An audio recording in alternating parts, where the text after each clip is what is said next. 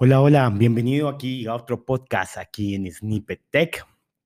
Hoy vamos a hablar de otro de los servicios del grupo de, de data, del grupo de en Google Cloud de almacenamiento y vamos a hablar de otra base de datos.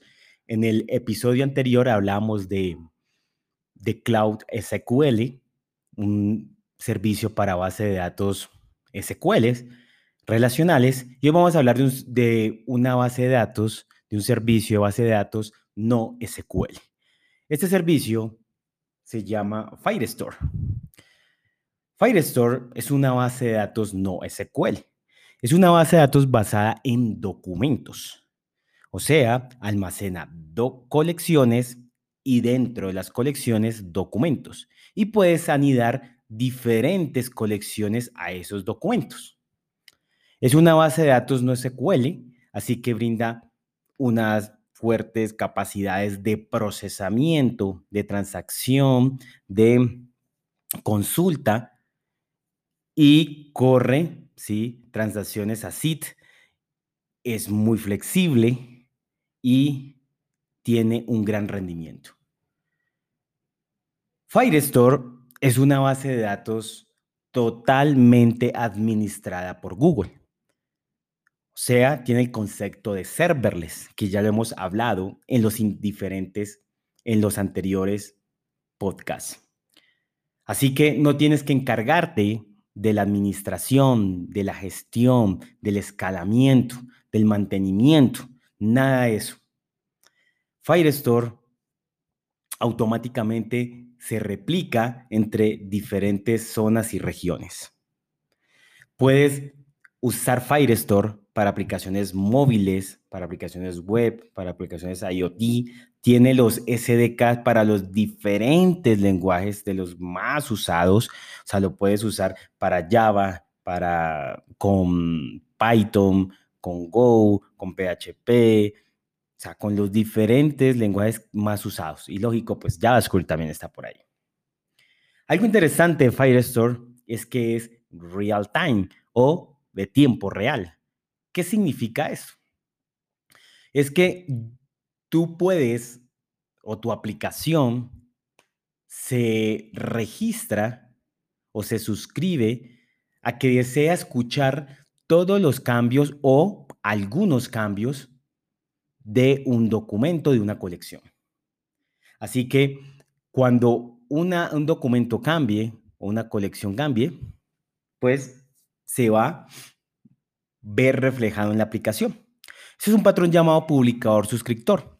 O sea, tú te registras a que deseas escuchar los cambios y luego los cambios que suceden en la base de datos, en este caso Firestore, serán avisados a la aplicación.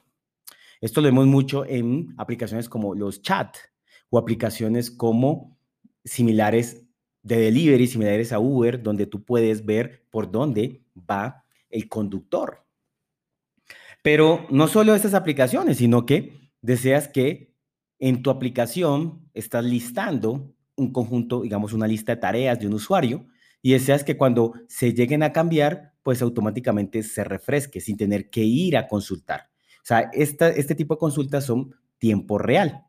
Y Firestore es una base de datos que ya implícitamente o que nació con real time. Y es muy fácil hacerlo. También Firestore soporta la soporta offline, o sea, consulta de datos offline y sincronización offline.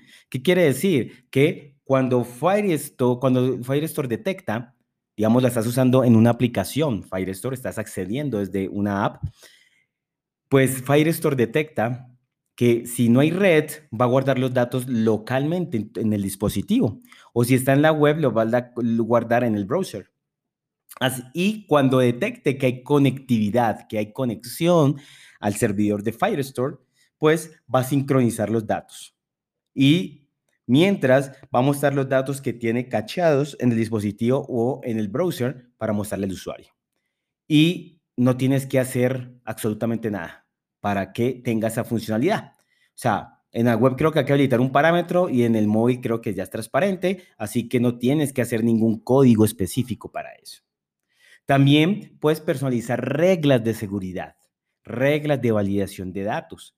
Así, tus datos, cuando se vayan a guardar, puedes validar que esos datos tengan, tengan la data necesaria o la data adecuada para ser almacenados, que tengan que sean los tipos de datos adecuados que quieres almacenar y además que puedan ser accedidos por un rol, por un usuario que pueda ser escrito esos datos o leídos también por un rol o por un usuario específico. Así que esto los puede personalizar desde la plataforma, desde Google Cloud puedes personalizar esto o lo puedes hacer por medio de archivos para eh, configurar este tipo de cosas, archivos YAML.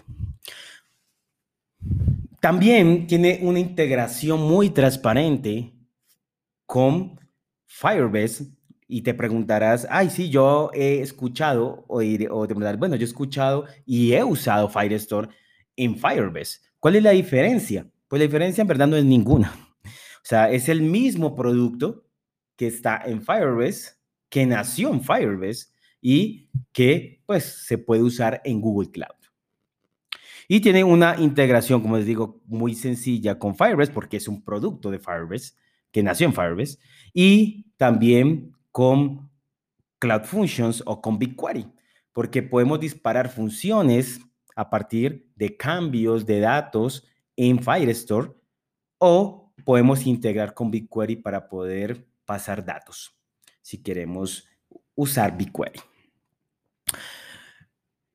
Así que algo que se preguntará es, bueno, pero es que las bases de datos no SQL no son así, no son transaccionales, eso tenemos problema. Firestore sí es transaccional, o sea, tú puedes tener transacciones. De pronto, lo único es que las bases de datos no SQL, y es en general, no son muy buenas en, en el relationship, en las relaciones. O sea, poder yo decir este documento está relacionado a este otro documento, pues esa relación no es tan fuerte. O sea, si yo llego a cambiar de un lado a otro, pues no hay como esa, esa integridad total. Es la única debilidad, pero nos da otras muy buenas características y ventajas. También em, Firestore, como da un soporte a Datastore. Datastore, lo vamos a hablar en otro episodio, es otro servicio no SQL de Google Cloud. Sin embargo, Datastore fue el primer servicio no SQL o no SQL de Cloud SQL, de Google Cloud. Y pues tuvo ya su ciclo de vida, creo yo. Y pues Firestore va a ser el reemplazo de Datastore. El mismo Google ha declarado que en el 2021 empezará automáticamente a hacer upgrades de Datastore a Firestore. Sin embargo, si tú tienes en este momento, usas en ese momento tienes código con Datastore, almacenas en Datastore, tú puedes usar Firestore sin cambiar nada que la API de, de, sin cambiar nada de las APIs usando el mismo API de Datastore. Sin embargo, en el 2021 esto va a ser migrado sí o sí. Y por último te preguntarás, bueno, ¿y el precio? El precio es por la data que almacenas, por el ancho de banda que estás transmitiendo, que se está transmitiendo en la red, por documentos que se escriben, documentos que se lee y documentos que se borran. Como varios productos de Google, hay una capa gratuita y después de que consumas la capa gratuita, pues vas a tener que pagar un precio. Pero algo interesante es que pagas por lo que usas, por lo que vas demandando, por lo que vas usando. No es un precio fijo. Y esto pues permite que vayas creciendo en usuarios, en, transacciones, en dinero en tu aplicación y así puedas pagar de forma adecuada los servicios de Firestore. Así que Esto es todo por este episodio. Espero te haya servido de mucho. Firestore para mí es una muy buena base de datos, la uso mucho, una base de datos escalable y con un gran soporte de toda la nube de Google. Gracias. Recuerda compartir este episodio y darle like. Chao, chao. Nos vemos en otra oportunidad.